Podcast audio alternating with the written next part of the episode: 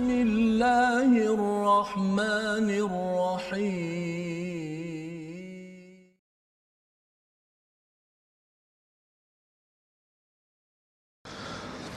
أعوذ بالله من الشيطان الرجيم بسم الله الرحمن الرحيم الحمد لله رب العالمين الرحمن الرحيم مالك يوم الدين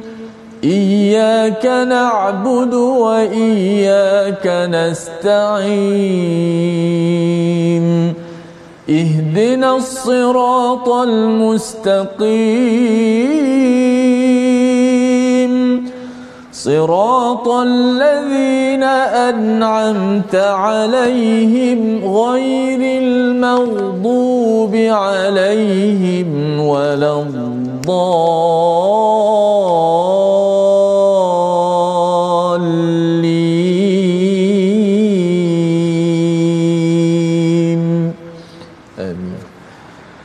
Alhamdulillahirrabbilalamin Wassalatu wassalamu ala ashrafil anbiya wal mursalin Sayyidina Muhammadin wa ala alihi wa ashabihi ajma'in amma ba'd Assalamualaikum warahmatullahi wabarakatuh Apa khabar ibu ayah, tuan puan, para penonton, sahabat Al-Quran yang dirahmati Allah sekalian Mudah-mudahan semua berada dalam keadaan yang sihat sejahtera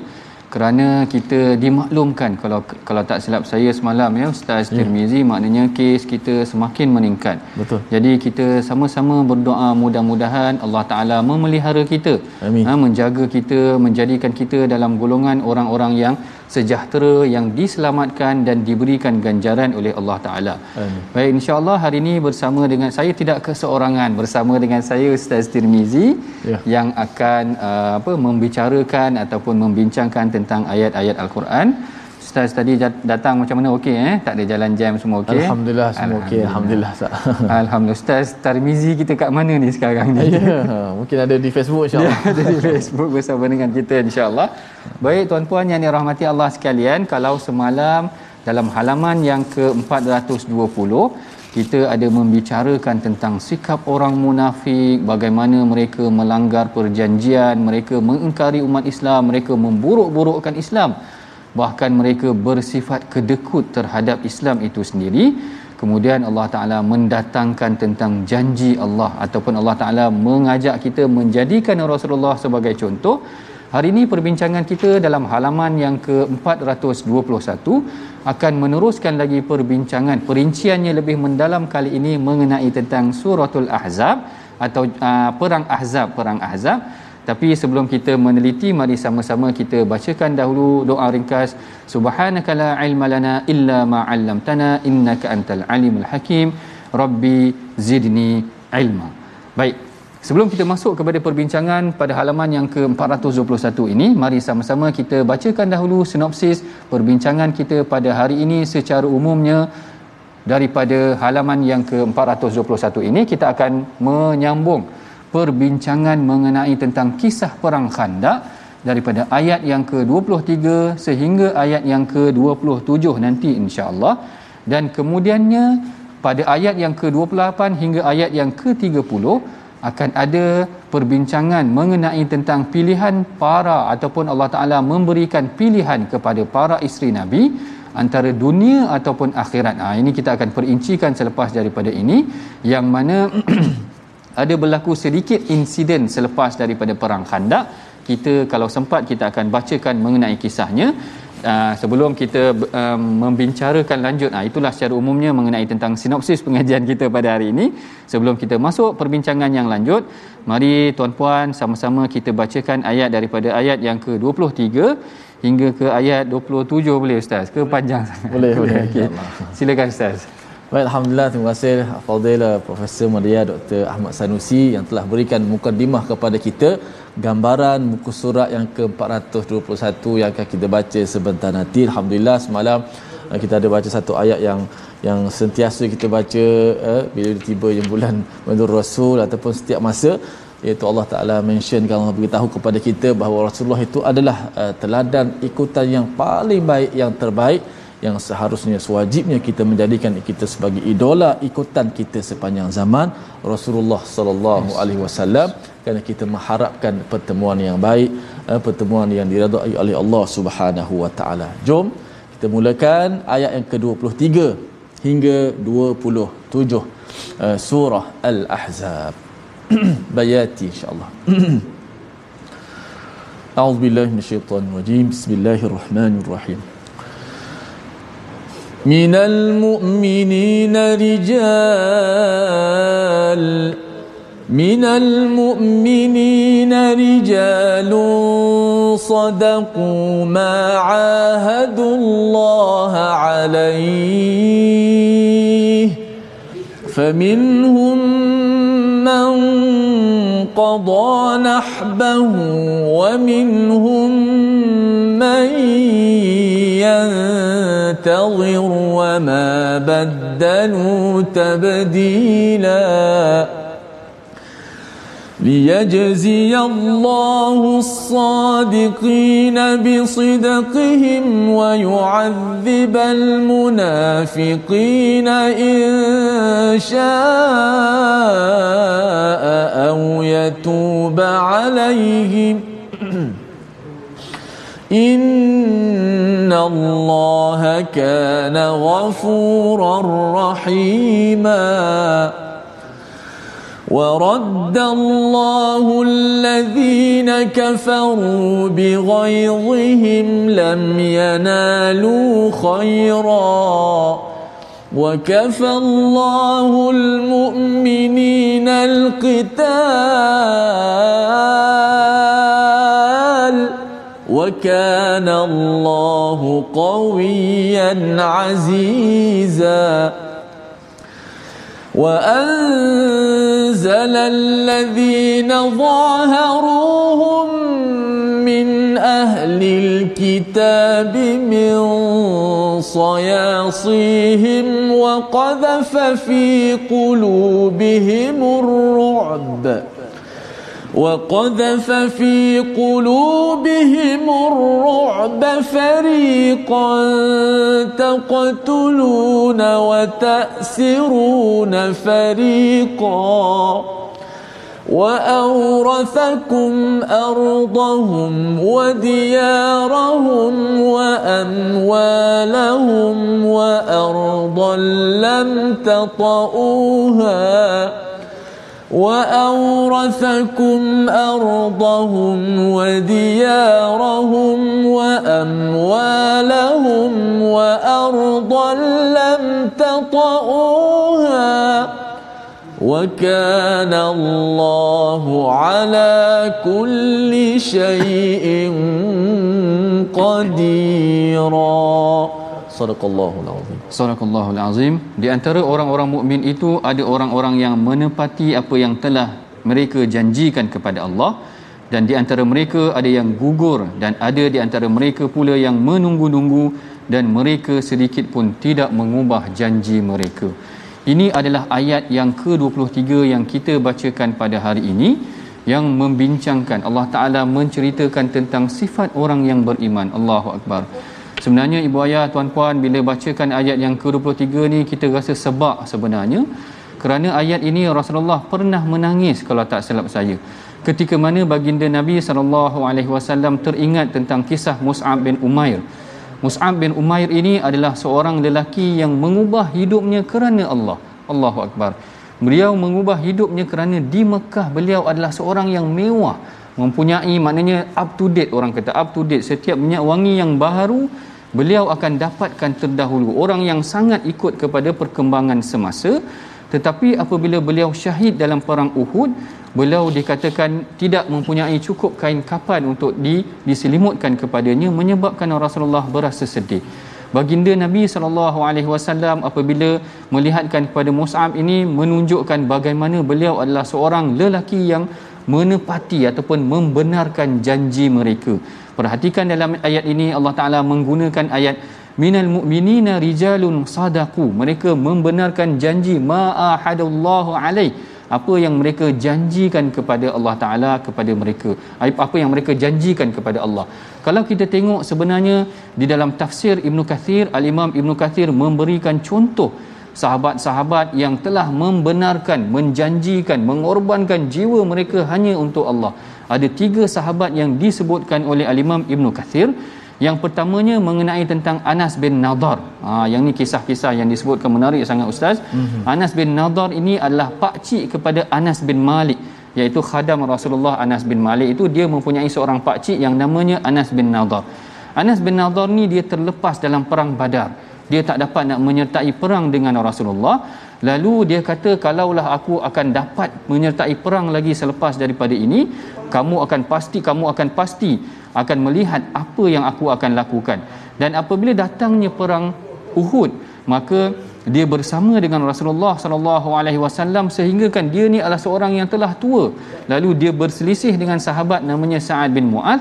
Sa'ad bin Mu'az tanya, "Eh Anas, engkau nak ke mana? Engkau kan dah tua, mana nak pergi ke mana?" Lalu dia berkata kepada Sa'ad bin Mu'az, dia kata, "Wahan li rihil jannah ajiduhu duna Uhud." Dia kata, "Aku dah bau bauan syurga berdekatan dengan Uhud ataupun yang orang tidak boleh bau selain daripada aku, seakan-akan dia terlihat-lihat janji Allah yang akan mengurniakan kepadanya syurga." Allahu Akbar. Ini adalah kisah Anas bin Nadar yang mana kisahnya juga sangat sadis kerana apabila jenazahnya ditemukan didapati menurut al-Imam Ibn Kathir ada lebih kurang 80 tusukan Allahu Akbar maknanya dia benar-benar dah kena tusuk sekali lawan lagi kena tusuk lagi lawan lagi dan dia bukan kena tusuk satu kali dengan seorang sahaja maknanya dengan ramai orang menyebabkan 80 tusukan terkena kepada dia dan sehingga menyebabkan eh, ahli keluarganya yang berjumpa ataupun terjumpa jenazah dia dia kata aku kenal kerana jari dia sahaja yang Allahu akbar ini adalah orang yang membenarkan janjinya dengan Allah Allah taala sebut di dalam al-Quran minal mu'minina rijalun sadaku ma ahadullah alaih Allah taala ada di kalangan orang yang beriman itu telah membenarkan janji mereka dengan Allah dan ketika mana ayat ini dibacakan juga oleh Rasulullah dalam dalam di atas mimbar Lalu ada orang angkat tangan tanya kepada Rasulullah. Bila mana orang ini tanya, dia kata, Ya Rasulullah, man ha'ula? Dia tanya kepada Rasulullah, Wahai Rasulullah, siapa yang Allah Ta'ala kata mereka yang telah membenarkan janji mereka? Lalu ketika itu ada di sisi Rasulullah Talha. Ha, siapa yang pernah dengar kisah Talha ini? Talha ini di dalam perang Uhud, dia tercedera ha, siapa yang pernah dengar dalam riwayat Bukhari ada menyebutkan tentang yada syallaq talha tangan talha ni dia dia longlai maknanya dia dia macam lumpuh sebelah tetapi eh, bila mana eh, sahabat ini tanya wahai Rasulullah siapa yang dimaksudkan dengan minal mu'minina rijalun sadaqu ma ahadullah alaihi ni lalu Rasulullah tunjuk kepada Talha inilah dia salah seorang daripadanya ketika mana dalam perang Uhud dia tahan panah dengan tangannya kerana nak menyelamatkan Rasulullah sehingga tangannya selepas daripada itu longlai ataupun lumpuh tu tadi Allahu akbar ini adalah mana kita kalau orang hulu parang yang kita nak tahan dengan tangan tu nak mempertahankan Nabi Allah inilah dia sikap-sikap orang yang membenarkan janji Allah pada hakikatnya sebenarnya Allah Taala nak memberikan perbandingan kalau orang munafik itu dia melanggar perjanjian dia dengan Allah dia balik daripada perang dia memusuhi Rasulullah memburukkan Islam bahkan menfitnah Rasulullah dia kedekut terhadap umat Islam kemudian Allah Ta'ala datangkan dalam halaman ini bagaimana orang-orang yang beriman itu membenarkan janji mereka kepada Allah tuan-puan yang dirahmati Allah sekalian sebenarnya dalam salat kita kita hari-hari berjanji dengan Allah Allahu Akbar. Ini sebenarnya sesi muhasabah untuk diri kita semua.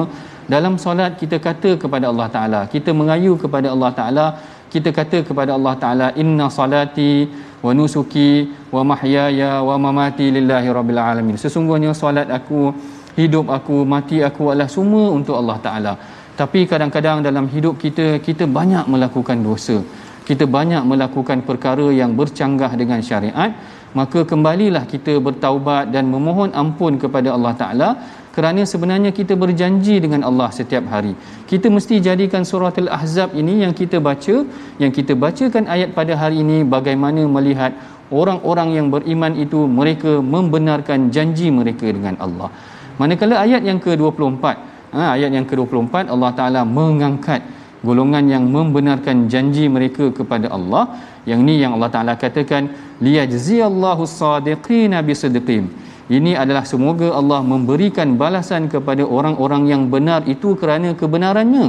dan Allah mengazab orang munafik jika dia kehendaki dan atau menerima taubat mereka. Perhatikan bagaimana kalau kita telah melakukan kesilapan, sebenarnya Allah Taala masih lagi memberikan ruang kepada kita.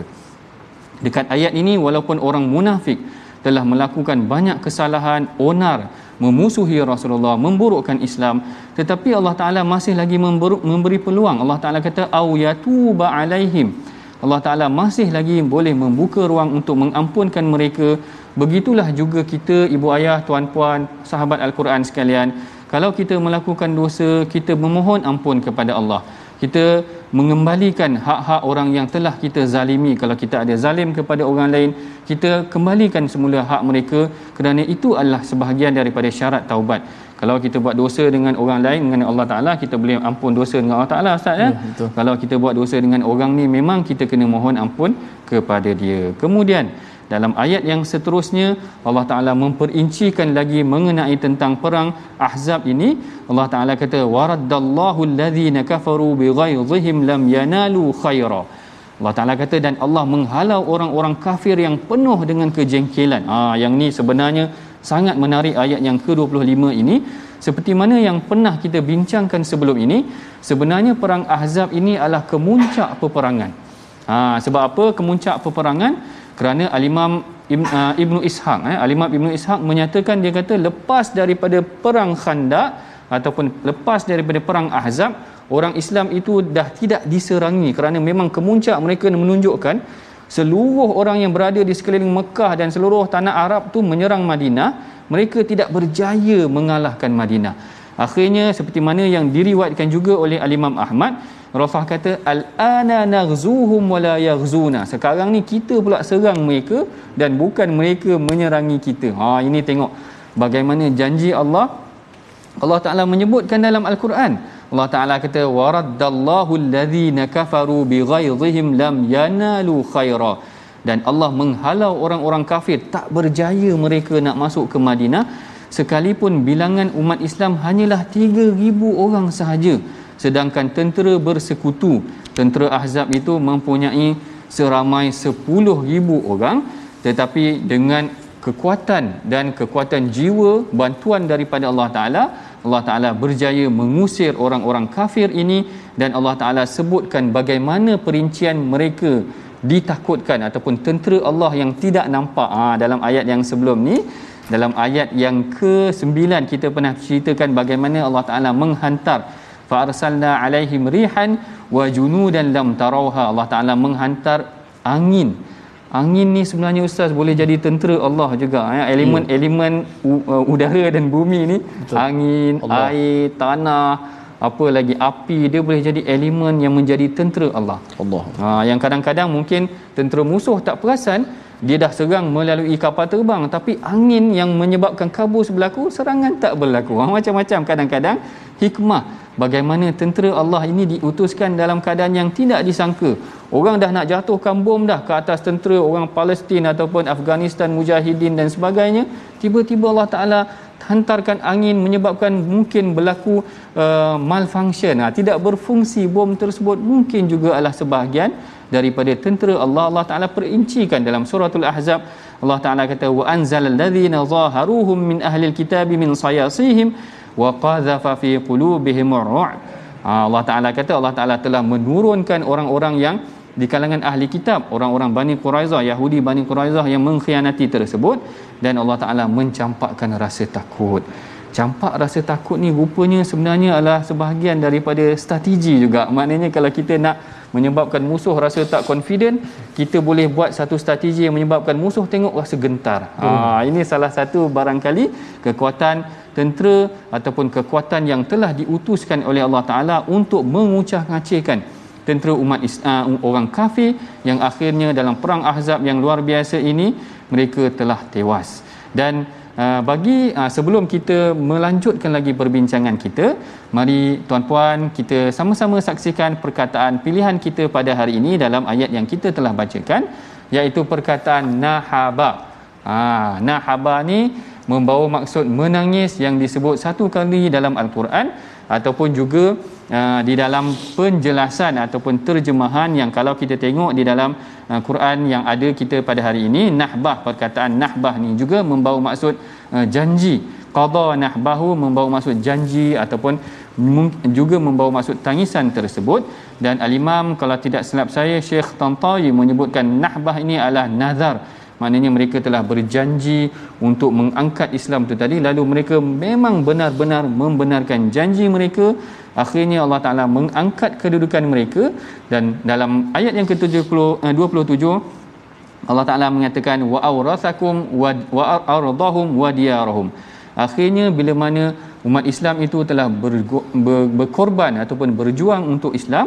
Allah Taala menjanjikan mereka bukan sahaja kebahagiaan kehebatan kedudukan di dunia dan akhirat Allah Taala memberikan mereka ganjaran di dunia dengan menyatakan dalam ayat yang ke-27 dan dia mewariskan kepada kamu tanah-tanah, rumah-rumah dan harta benda mereka yang dan juga tanah yang belum kamu pijak. Maknanya Allah Taala mewariskan harta-harta aset-aset yang dimiliki oleh golongan Yahudi yang engkar tu tadi yang sehingga menyebabkan mereka terpaksa lari meninggalkan halaman mereka akhirnya orang Islam menguasai mendapat hasil daripada ganjaran di dunia dan akhirat seperti mana yang telah dijanjikan oleh Allah demikianlah tadi sedikit uh, perkongsian mengenai tentang apa yang dibincangkan eh dalam halaman ke-421 daripada ayat 23 hingga ayat yang ke-27 kita akan lanjutkan lagi perbicaraan kita selepas daripada ini kita berehat dahulu seketika jangan ke mana-mana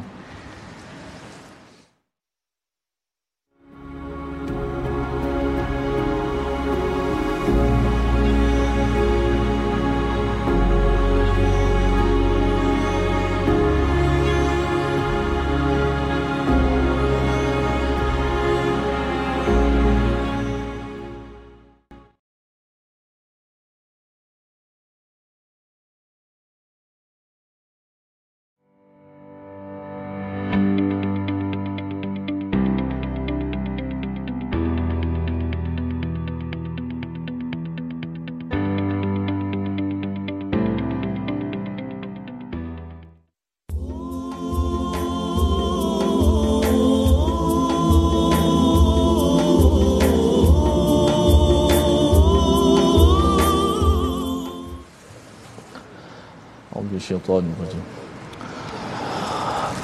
من المؤمنين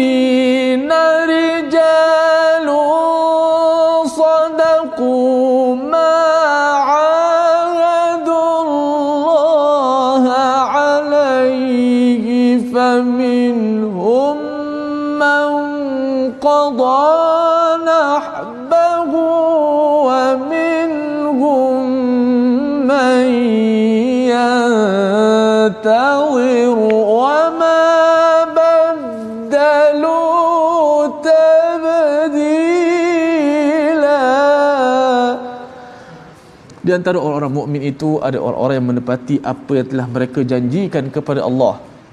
Dan di antara mereka ada yang gugur dan ada di antara mereka pula menunggu-nunggu dan mereka sedikit pun tidak mengubah janji. Alhamdulillah terima kasih kepada semua penonton-penonton sahabat-sahabat Al-Quran terus setia dalam My Quran Time baca faham alman. Alhamdulillah sebelum kita nak uh, menghabiskan bahagian kedua Eh, tiga ayat lagi ayat 28 hingga 30 yang menceritakan tentang Nabi SAW dan isteri-isteri baginda Uh, disebut sebagai ya ayuhan nabi dipanggil wahai nabi Allah Subhanahu wa taala berbicara insyaallah akan dicerahkan uh, panduan untuk sama-sama kita ambil pengajaran dalam kehidupan kita sebenarnya melalui ayat-ayat Allah Subhanahu wa taala jom kita ngaji sikit tajwid pada hari ini uh, berkenaan dengan uh, kalimah-kalimah pilihan kita uh, daripada contoh dalam surah Al-Ahzab ini iaitulah ayat wa awrathakum ardahum wa diyarahum wa amwalahum ardan lam tata'uha kalau kita lihat ayat ini eh, jarang ayat ni kalau kita jumpa dalam Quran perkataan-perkataan dia maka dijelaskan sebutan pada kalimah di atas sama-sama kita jelaskan وأورثكم أرضهم وديارهم وأموالهم وأرضا لم تطؤوها ha, yang pertama tu kalimah-kalimah dia ha, kum hum wadiyarahum wa amwalahum di hujung tu wa arda lam tatauha cuba kita fokus sedikit di kalimah yang terakhir tatauha ada huruf ta Kemudian ada huruf ta yang mana kita tahu huruf ta dan ta ni berada pada makhraj yang sama. Uh, hujung lidah berada di belakang gigi atas uh, eh, thanayal ulia dekat gusi uh, eh, pengikat gigi itu ta ta makhraj sama maka lidah itu hujung lidah tu berada pada tempat yang sama cuma beza pada sifat ta itu nipis uh, lam ta tak boleh kita baca lam tatauha ha ni mungkin kesalahan yang mudah berlaku dua-dua jadi ta doktor dua-dua disebut ta lam tatauha ha kerana dia tengok ta dia takut dah ta tu maka ta pun jadi ta juga ha ataupun ha, eh, huruf ta tu eh, jadi macam ta dua-dua ta lam tatauha pun salah lam tatauha pun salah kita bagikan hak-haknya uh, sini masalah pada dia punya isunya sifat ta itu walaupun sama makhraj dengan ta tapi sifatnya beza ta nipis ta ta itu tebal ta wa ardhal lam tata wa ardhal lam tatauha ha, kita tebalkan lam ta kita nipiskan lepas tu kita naikkan suara ta tebal وأرضا لم تطؤوها وأرضا لم تطؤوها لم تطؤوها Warak oh, ni uh, doktor dia cukup menjaga uh, huruf-huruf tebal dan nipis. Uh, bila nipis dia akan datarkan, bila tebal dia akan tinggikan. Maka bunyi tu menarik sifat huruf tebal dan nipis tu doktor. Wallahu a'lam. Allahu alam. Terima kasih Ustaz Tirmizi atas penjelasan mengenai tentang sifat huruf yang selalu kita tekankan agar sebenarnya bacaan kita ni memang menepati seperti mana yang dibacakan oleh Rasulullah. ini mudah-mudahan ini mudah-mudahan ini mudah-mudahan kita dapat membaca ataupun menyebut ayat-ayat al-Quran tu dengan sebenarnya. Baik. Kita akan meneruskan lagi perbincangan kita pada ayat yang ke 28 ehm, hingga ayat yang ke-30. Sebelum tu mari sama-sama kita bacakan ayat ini yang akan dipimpin oleh Ustaz Tirmizi kita Insyaallah. Baik. Jom uh, sama-sama kita baca tiga ayat yang terakhir menceritakan tentang Nabi SAW dan perihal isteri-isteri Nabi SAW. Jom sama-sama kita baca. أعوذ بالله من الشيطان الرجيم بسم الله الرحمن الرحيم يا ايها النبي قل لازواجك ان كنتن تردن الحياه الدنيا وزينتها إن كنتن تردن الحياة الدنيا وزينتها فتعالين فتعالين أمتعكن وأسرحكن سراحا جميلاً وإن كنتن تردن الله ورسوله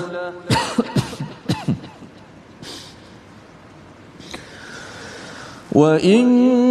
كنتن تردن الله ورسوله والدار الآخرة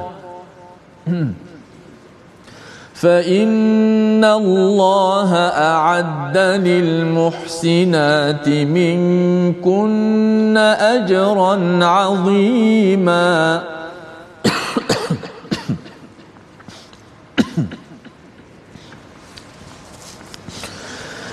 يا نساء النبي من يأت منكن كن بفاحشة مبينة يضاعف لها العذاب ضعفين وكان ذلك على الله يسيرا صدق الله العظيم صدق الله العظيم وهي نبي Katakanlah kepada isteri-isterimu, jika kamu inginkan kehidupan di dunia berserta perhiasannya, maka kemarilah agar berikan kepadamu mut'ah dan aku ceraikan kamu dengan cara yang baik. Masya Allah. Ayat ini sebelum kita teliti mengenai tentang perkara ini, mari kita saya ulangi semula mengenai tentang kisah perang Ahzab ini.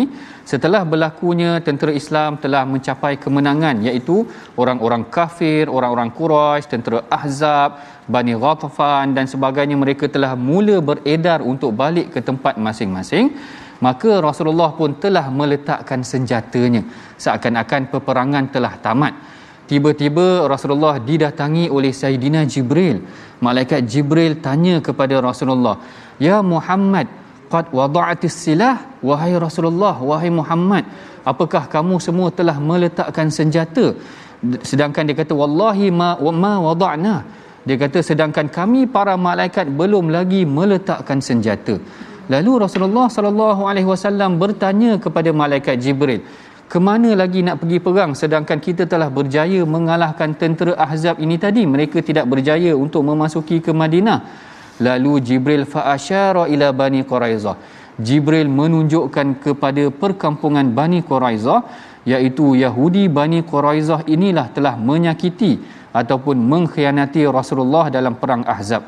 Bayangkan tuan-puan, Yahudi Bani Quraizah ini berada di dalam Madinah. Kalau kita tengah berperang, kita berperang dengan musuh di luar bandar tiba-tiba dalam bandar kita sendiri ada orang yang kianat ada orang yang memusuhi kita daripada dalam daripada dalam rumah kita sendiri sudah tentu kita akan bimbang kita akan dikianati dan dibunuh daripada dalam sendiri lalu Rasulullah memerintahkan kepada para sahabat Rasulullah mengumpulkan mereka Rasulullah kata kepada mereka la yusallianal ahadal asra illa fi bani quraizah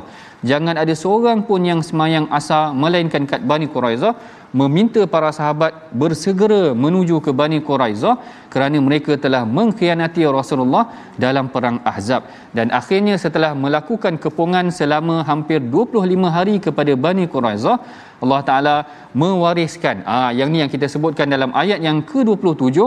wa awrasakum ardahum wa diyarahum dan Allah telah mewariskan kepada kamu tanah-tanah mereka, rumah-rumah mereka dan dapat harta rampasan perang yang banyak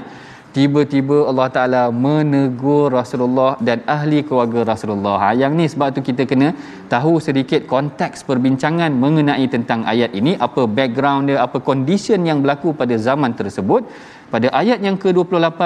Allah Ta'ala mendidik para isteri Nabi. Ha, yang ni yang Allah Ta'ala sebutkan Wahai Nabi, Ya Rasulullah Katakanlah kepada isteri-isterimu Jika kamu inginkan kehidupan dunia Beserta perhiasannya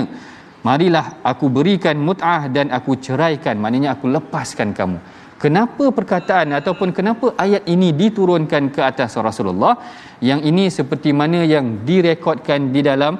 sahih Bukhari dan Muslim menceritakan sebenarnya setelah menerima banyak harta rampasan perang daripada tanah, rumah-rumah dan sebagainya tiba-tiba ada sebahagian isteri Nabi yang mula merasakan ingin meminta nafkah yang lebih. Allahu akbar. Ini sebenarnya adalah sikap yang normal berlaku dalam kalangan kita sendiri. Apabila kita tengok orang dah mula mewah, kita mungkin minta lebih. Itu adalah normal sebenarnya, tetapi perkara ini tidak seharusnya berlaku di dalam rumah tangga Nabi. Itu yang Allah Taala nak didik. Itu yang Allah Taala nak tegaskan kerana rumah tangga Nabi tidak ada sepatutnya hinggap di dalamnya perasaan terhadap dunia. Lalu Allah Taala didik tentang perkara ini. Perkara ini direkodkan sebenarnya di dalam Sahih Bukhari dan Muslim yang mana ketika mana setelah berlakunya perang Ahzab dan perang Quraizah ini Rasulullah sallallahu alaihi wasallam duduk di dalam rumah ketika itu datang Abu Bakar dan datang Saidina Umar dan para sahabat yang lain tidak dibenarkan masuk melainkan Abu Bakar dan Umar sahaja kerana Abu Bakar dan Umar dah dengar dah bahawa ada dalam kalangan isteri Nabi yang meminta maknanya nafkah yang lebih setelah melihat banyak harta rampasan yang telah uh, diterima oleh orang Islam lalu Umar bergurau ha yang ini bagusnya Umar kalau kita belajar daripada hadis ini dalam keadaan yang serius ini Umar nak meng- meng- mengendurkan sedikit mengendurkan sedikit ketegangan tersebut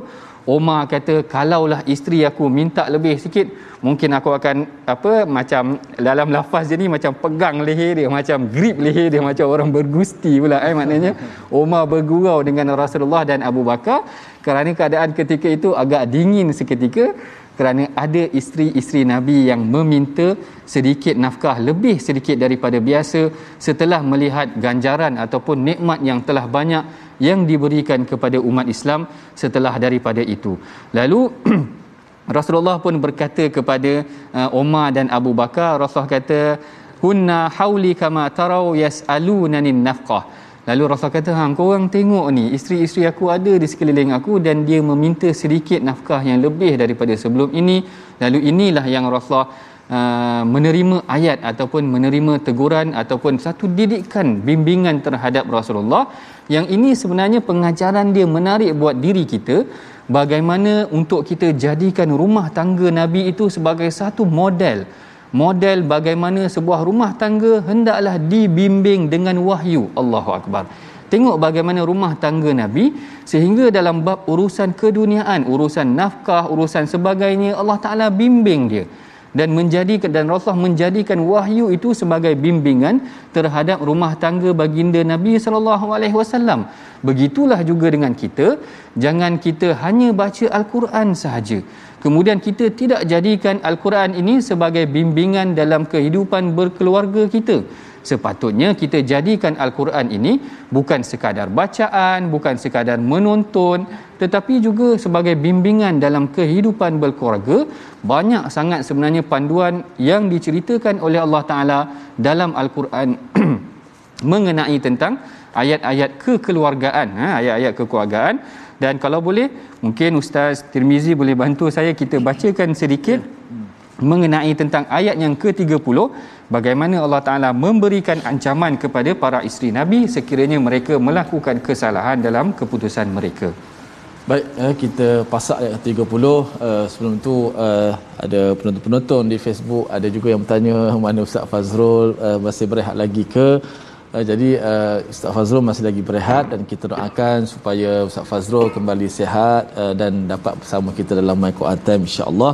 dan kita teruskan uh, kita kata perjuangan uh, My Quran ini uh, pada setiap hari Insya Allah mudah-mudahan Allah Ta'ala beri kesembuhan segera pada Ustaz Fazrul keluarga kita doakan Allahumma amin okay. baik kita nak pasak ayat yang ke-30 Ya Nisa An-Nabi sejuk-sejuk sikit Ustaz Fazrul oh, ya? sejuk sikit gatal tekuk orang kata okay. A'udzu billahi minasyaitonir rajim. Ya nisa an-nabi may yati minkun nabi fahishatim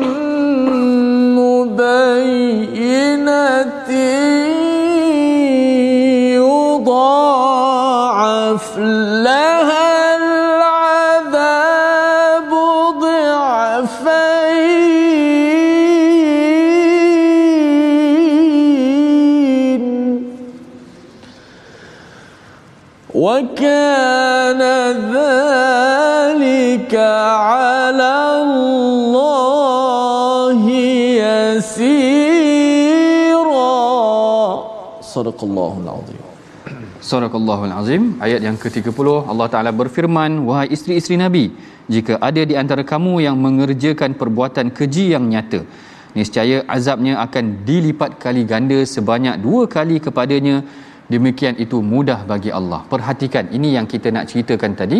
bagaimana Allah Taala memelihara rumah tangga Nabi sehingga kan dalam keputusan ataupun peraturan yang berlaku di dalam rumah tangga Nabi Allah Taala memberikan didikan secara direct kepada Rasulullah sallallahu alaihi wasallam dan para isteri Nabi. Dan inilah yang seperti yang kita sebutkan tadi bagaimana seharusnya kita menjadikan al-Quran bimbingan dalam kekeluargaan seperti mana Rasulullah menjadikan perkara tersebut sebagai bimbingan. Ini perkara yang pertama. Perkara yang kedua juga menarik untuk kita fikir-fikirkan bersama bagaimana sebenarnya al-Quran ini bukanlah satu perkara yang dicipta oleh Rasulullah sallallahu alaihi wasallam. Ha ini kerana ada sebahagian manusia yang merasakan Al-Quran ini hanyalah dikarang oleh Muhammad. Ha, ada dalam ayat Al-Quran sendiri ada menceritakan bagaimana sebenarnya mereka menjangkakan Muhammad yang menulis Al-Quran. Kalau kita menulis Al-Quran, kita tak cerita urusan rumah tangga kita dalam Al-Quran. Kalau kita ada masalah dengan isteri kita, sepatutnya kita mungkin kita tak cerita perkara-perkara yang buruk-buruk ni dalam Facebook. Kerana kita tak nak orang tahu, kita hanya cerita yang baik-baik sahaja tetapi tinggi kedudukan Rasulullah sehinggakan seluruh hidupnya bersama dengan isterinya diceritakan di dalam al-Quran dan ini menunjukkan al-Quran bukanlah sesuatu yang dikarang oleh Rasulullah sendiri bahkan ia adalah wahyu yang menunjukkan perkara yang berlaku dalam rumah tangga Nabi turut diceritakan oleh Allah Taala di dalam al-Quran yang menjadikan kita bagaimana seharusnya kita menjadikan rumah tangga Nabi dan juga Rasulullah tu sebagai ikutan setiap kali Rasul buat satu perkara kita hendaklah ikut jangan kita menyalahi Rasulullah sallallahu alaihi wasallam dan kemudian suka juga untuk saya ingatkan dalam ayat yang ke-30 ini Allah Taala mengingatkan kepada para isteri nabi sekiranya andai berlaku dalam kalangan mereka melakukan kesilapan maka balasan mereka adalah dua kali ganda ai pelik juga dekat sini kenapa pula kalau orang lain buat kesalahan satu kali ganda kesalahan saja tapi kalau isteri nabi buat kesalahan Allah Taala bagi azab dua kali ganda ini sebenarnya diceritakan oleh al-Imam Syekh Tantawi menceritakan dia kata kerana para isteri Nabi ini di dalam rumah tangga Nabi, di dalam rumah mereka lah diturunkan Al-Quran. Dan mereka mengetahui tentang ayat-ayat Al-Quran. Jadi mengapa dan bagaimana orang yang mengetahui ini masih lagi melakukan kesalahan? Lalu Allah Ta'ala berikan teguran. Andai mereka melakukan kesalahan, maka mereka akan dikenakan azab dua kali ganda kerana mereka telah tahu tentang perkara tersebut. Dia sama macam orang yang tahu melakukan kesalahan, tetapi masih melaki, melakukan kesalahan maka dia dikenakan hukuman yang mungkin lebih berat macam orang bawa kereta orang bawa kereta dia langgar lampu merah langgar lampu merah kena tahan dengan polis polis tanya kenapa langgar lampu merah tahu tak tadi lampu merah tahu lampu merah habis kenapa langgar ah kerana sengaja dan tahu maka mungkin dia kena denda yang penalti yang yang tak boleh di didapatkan diskaun kepadanya tetapi kalau sekiranya dia langgar dia tak perasan dia mengantuk polis tanya kenapa langgar saya mengantuk tuan dan sebagainya ah tak apalah tak perasan agaknya mungkin ada kelonggaran sedikit dekat situ itulah perumpamaannya orang yang buat salah dalam keadaan yang tahu dan orang yang buat salah dalam keadaan yang tidak tahu jadi dalam rumah tangga Nabi Al-Quran itu diturunkan. Mereka menyaksikan bagaimana ayat-ayat itu diturunkan kepada Rasulullah, keadaan dia bagaimana, stresnya Rasulullah ketika mana menerima ancaman dengan orang kafir. Akhirnya Allah Taala memberikan didikan kepada Rasulullah dan juga para isteri Nabi agar mereka tidak menyakiti Allah dan Rasul dan agar mereka menjadi kudwah. Kan sebelum ni kita dah ceritakan tentang uswah contoh rumah tangga yang terbaik ini bukan sekadar Rasulullah sahaja yang menjadi contoh tetapi ahli baitin nabi iaitu ahli keluarga Rasulullah itu sendiri menjadi contoh ikutan terhadap diri kita banyak sebenarnya hadis-hadis yang boleh kita pelajari mengenai tentang rumah tangga nabi ini kalau ada masa kita akan bincangkan tentang keindahan asam garam ha, orang kata asam garam rumah tangga nabi yang perlu dijadikan contoh Baik, kita telah pun hampir sampai ke penghujung rancangan. Kita telah pun baca daripada ayat yang ke-23 sehingga ayat yang ke-30. Mari sama-sama kita perhatikan resolusi pengajian kita pada hari ini uh, apa yang boleh kita praktikkan. Yang pertamanya kita hendaklah sentiasa mengutarakan janji kita kepada Allah untuk berjuang. Kita hari-hari sebut dah mengenai tentang perkara ini. Yang keduanya kita hendaklah yakin yang menakutkan orang yakin Allah yang menakutkan orang kafir apabila orang beriman menunaikan janji tetap berjuang. Ha, sebenarnya bila kita telah mengukuhkan janji kita kepada Allah, Allah Taala akan campakkan rasa takut kepada orang kafir dan yang ketiganya kita hendaklah buat pilihan yang jelas kepada pasangan. Ha, yang ni telah kita ceritakan tadi dalam ayat ke-28 sampai ayat ke-30 sebenarnya bagaimana perlu kita buat pilihan yang jelas kepada pasangan habuan dunia atau terus untuk berjuang menuju akhirat ini adalah resolusi yang telah kita uh, simpulkan daripada pengajian kita dalam halaman yang ke-421 sebelum kita mengakhiri perbincangan kita mari sama-sama tuan-puan kita bacakan doa yang akan dipimpin oleh ustaz Tirmizi kita silakan ustaz Bismillahirrahmanirrahim. الله الرحمن الرحيم الحمد لله رب العالمين والصلاة والسلام على أشرف الأنبياء والمرسلين وعلى آله وصحبه Ya Allah ya Tuhan kami, rezekikanlah kepada kami untuk sentiasa kami mengikuti sunnah Nabi kami Muhammad sallallahu alaihi wasallam perkataan dan perbuatan baginda ya Allah. Amin. Ya Allah Jadikan al-Quran yang kami baca benar-benar masuk ke dalam hati sanubari kami ya Allah untuk kami amalkan ah, isi-isi kandunganmu ya Allah. Amin. Allahumma shfi mardana, Allahumma shfi mardana ya Allah sembuhkanlah orang-orang yang sakit di kalangan kami ya Allah. Amin. Serta kau sembuhkanlah guru kami Ustaz Fazrul, sembuhkanlah uh, beliau ya Allah daripada Amin. ujian ini ya Allah dan berilah kekuatan dan kesabaran kepadanya ya Allah Amin. ya Allah ya Tuhan kami ampunkanlah dosa-dosa kami ya Allah bila kebaikan kepada kami ya Allah Amin. dan berilah petunjuk hidayahmu kepada kami ya Allah amin ya rabbal alamin walhamdulillah rabbil alamin alhamdulillah eh, itulah eh, mudah-mudahan Allah Subhanahu wa taala memberikan kepada kita kekuatan untuk terus kita uh, belajar ilmu al-Quran dan muka surat 421 tadi kita dah belajar satu muka surat bagaimana kita ambil pengajaran juga uh, daripada cerita kisah isteri-isteri bagi Nabi sallallahu alaihi wasallam dan juga untuk itu uh, seperti biasa kita uh, infak dan juga wakaf kepada gerakan tabung gerakan al-Quran bersama-sama kita uh, menyumbang dalam pembangunan al-Quran insya-Allah dan seperti biasa